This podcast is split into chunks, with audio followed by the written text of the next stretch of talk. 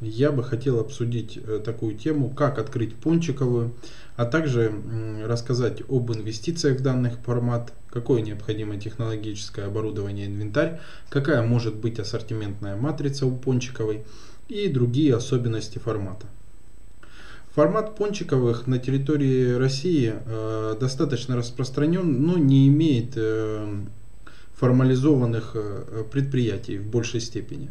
Есть несколько сетей, которые в основном расположены вдоль федеральных трасс, а э, отдельно как бы стоящих пончиковых, которые специализируются только на пончиках, их достаточно мало. При этом формат в целом достаточно популярный, потому что изделия сытные, разнообразные, но зачастую к подобным форматам есть некое недоверие, потому что так как изделия производятся во фритюре, и фритюр это в большей степени расходный материал, да, то его меняют достаточно нечасто, и поэтому пончиковые сейчас находятся в таком, скажем, состоянии, что к ним достаточно мало доверия и мало какого-то понятного формата, который бы мог как бы составить достойную конкуренцию либо смежным форматом, либо каким-либо уже форматом, может быть, даже общепита. Поэтому пончиковая современная должна отвечать ряду требований. Это современное технологическое оборудование, которое позволяет производить достаточно большой объем продукции за короткий промежуток времени. Стандартизированные процессы производства, хорошее сырье, согласно сегменту, в котором данная пончиковая будет работать. И еще ряд особенностей, которые следует учитывать, когда пончиковая открывается с, с учетом региона ее расположения и места расположения. Инвестиции в подобный формат могут начинаться от восьмисот тысяч рублей, но оптимальный объем инвестиций примерно миллион двести тысяч.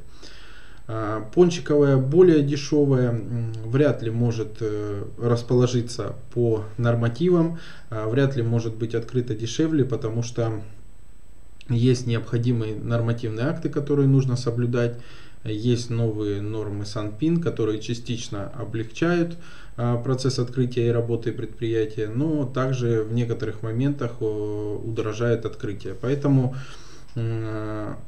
пончиковая, минимальный объем инвестиций это миллион двести тысяч. Что же касается необходимого технологического оборудования, ну, основой пончиковой является фритюрный аппарат. Фритюрные аппараты бывают разные. Если мы берем, например, простые пончики, которые выглядят как бублик, да, то есть фритюрные аппараты, и они достаточно дешевые и позволяют за короткий промежуток времени и с минимальными вложениями запустить подобный формат. Но, опять же, в этом случае ассортимент будет ограничен лишь одним видом изделий, что для формата, который продает один продукт в разнообразном виде, скажем так, да, то это будет провальная стратегия, поэтому для пончиковой как минимум необходимо три вида основных изделий. Это пончики стандартные, да, которые выглядят как бублик, это пончики берлинеры а, с разнообразными начинками и глазурями, и это, допустим, еще круглые пончики творожные, как вариант. Помимо этого, объем ассортимента должен еще дополняться сытными изделиями разного формата, как правило, это мясные, либо другие разнообразные начинки, которые могут существенно увеличить объем выручки и привлечь дополнительных гостей. Средний, среднее количество ассортиментных позиций, которое должно быть в пончиковой, минимально двадцать пять ассортиментных позиций. Это то, с чего стоит начинать. Это, как я уже сказал, берлинеры, классические пончики в виде бублика, а также э, могут быть творожные пончики и разнообразные сытные изделия. Может быть чебуреки, могут быть наггетсы даже. Что ж такое?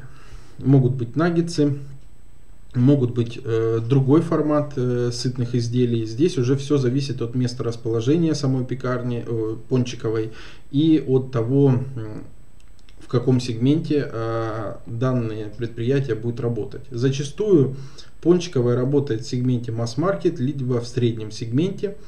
Э, это обусловлено особенностью изделий, которые производит э, сама пончиковая. Поэтому э, как бы это стоит учитывать.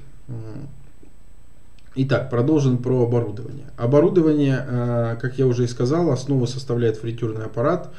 Один фритюрный аппарат для производства пончиков классических, один фритюрный аппарат, который может производить берлинеры и другие разнообразные изделия определенной форме. Это может быть круг, квадрат, треугольник, для того, чтобы ассортимент визуально отличался. Также необходимо нейтральное оборудование, это столы производственные, ванны, раковины, моечные, рукомойники для рук.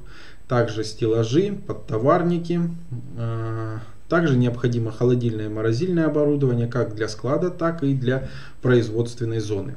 Как правило, это холодильный и морозильный шкаф, либо холодильный и морозильный стол. Также необходимо механическое оборудование. Механическое оборудование зачастую в пончиковых это планетарный миксер, либо спиральный тестомес. Возможно, если есть разные виды теста, то придется совмещать и планетарный миксер, и спиральный тестомес.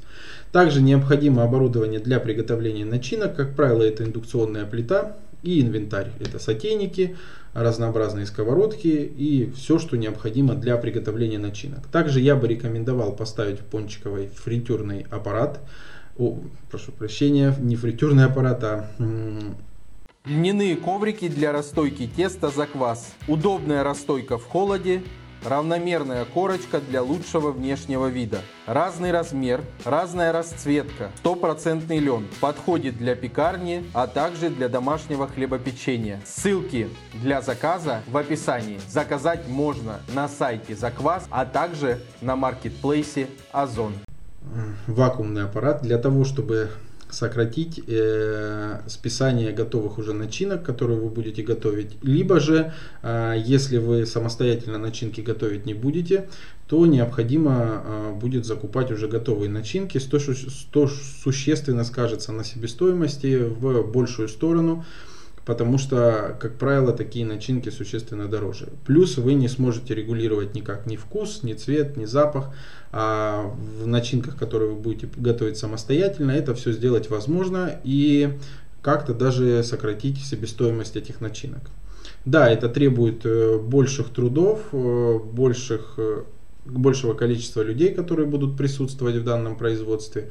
Но, как показала практика, по другим форматам, не только пончиковой, но и э, пекарни, начинки, которые готовятся самостоятельно, существенно больше имеют спрос у покупателей, чем готовые начинки, потому что очень сложно балансировать вкус.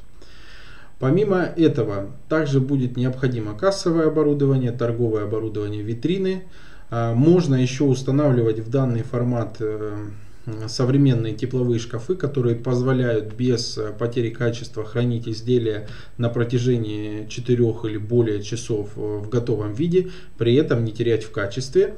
Но это еще удорожание как минимум на сто семьдесят — двести тысяч рублей. Но, как показала практика, такая продукция, которая постоянно горячая, она продается намного лучше, чем э, ту продукцию, которую либо где-то подогревают дополнительно, либо продают в холодном виде.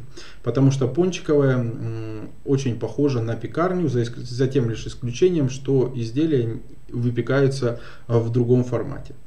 Также для пончиковой необходимо расстоечное оборудование, но, как правило, фри... многие фритюрные аппараты обладают э, расстоечным шкафом под самим фритюрным аппаратом, поэтому его, как правило, достаточно, но если ориентироваться на какой-то большой объем, то, скорее всего, придется докупать дополнительный расстоечный шкаф для того, чтобы обеспечить фритюрный аппарат бесперебойным, э, бесперебойной поставкой к нему э, расстойных тестовых заготовок.